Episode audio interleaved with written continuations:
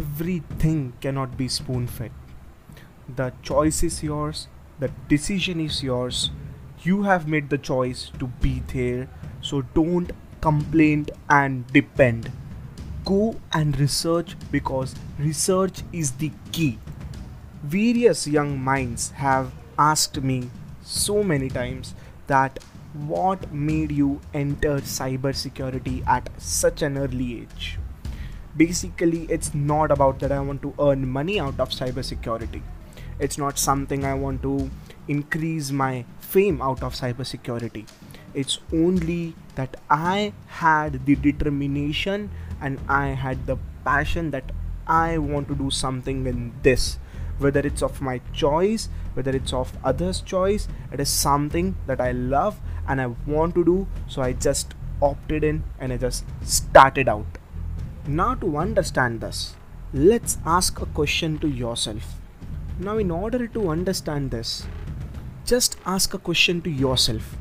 That if i ask you what do you need to climb a mountain? Your answer will vary. Many of you will say me that if I want to climb a mountain, I will be needing a rope. Some of you may say that if I want to climb a mountain, I will be needing some gears or equipments. Some of you may say that if I want to climb a mountain, I need to learn mountaineering and mountain climbing skills. This could be your answers, right? But let me give you the answer to this question.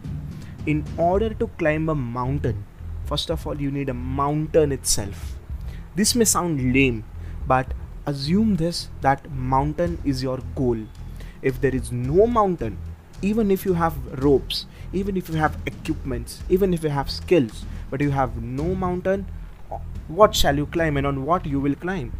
Similar is the case of our life. The mountain should be your goal in your life. So ask yourself what is your mountain? And all the other things that are needed to climb that mountain are secondary. If you have a mountain a strong big mountain fixed in a place then how to climb a mountain that will come automatically with your own positive thoughts you just need to have the mountain and you just need to know and you just need to believe that you can climb the mountain. You can basically achieve any goal you desire. Then, what all other things are needed to actually assist you to go into that direction are automatically provided by your own subconscious mind. Now that you know that you have a mountain and you have to climb that mountain, there are some things that you need to know about.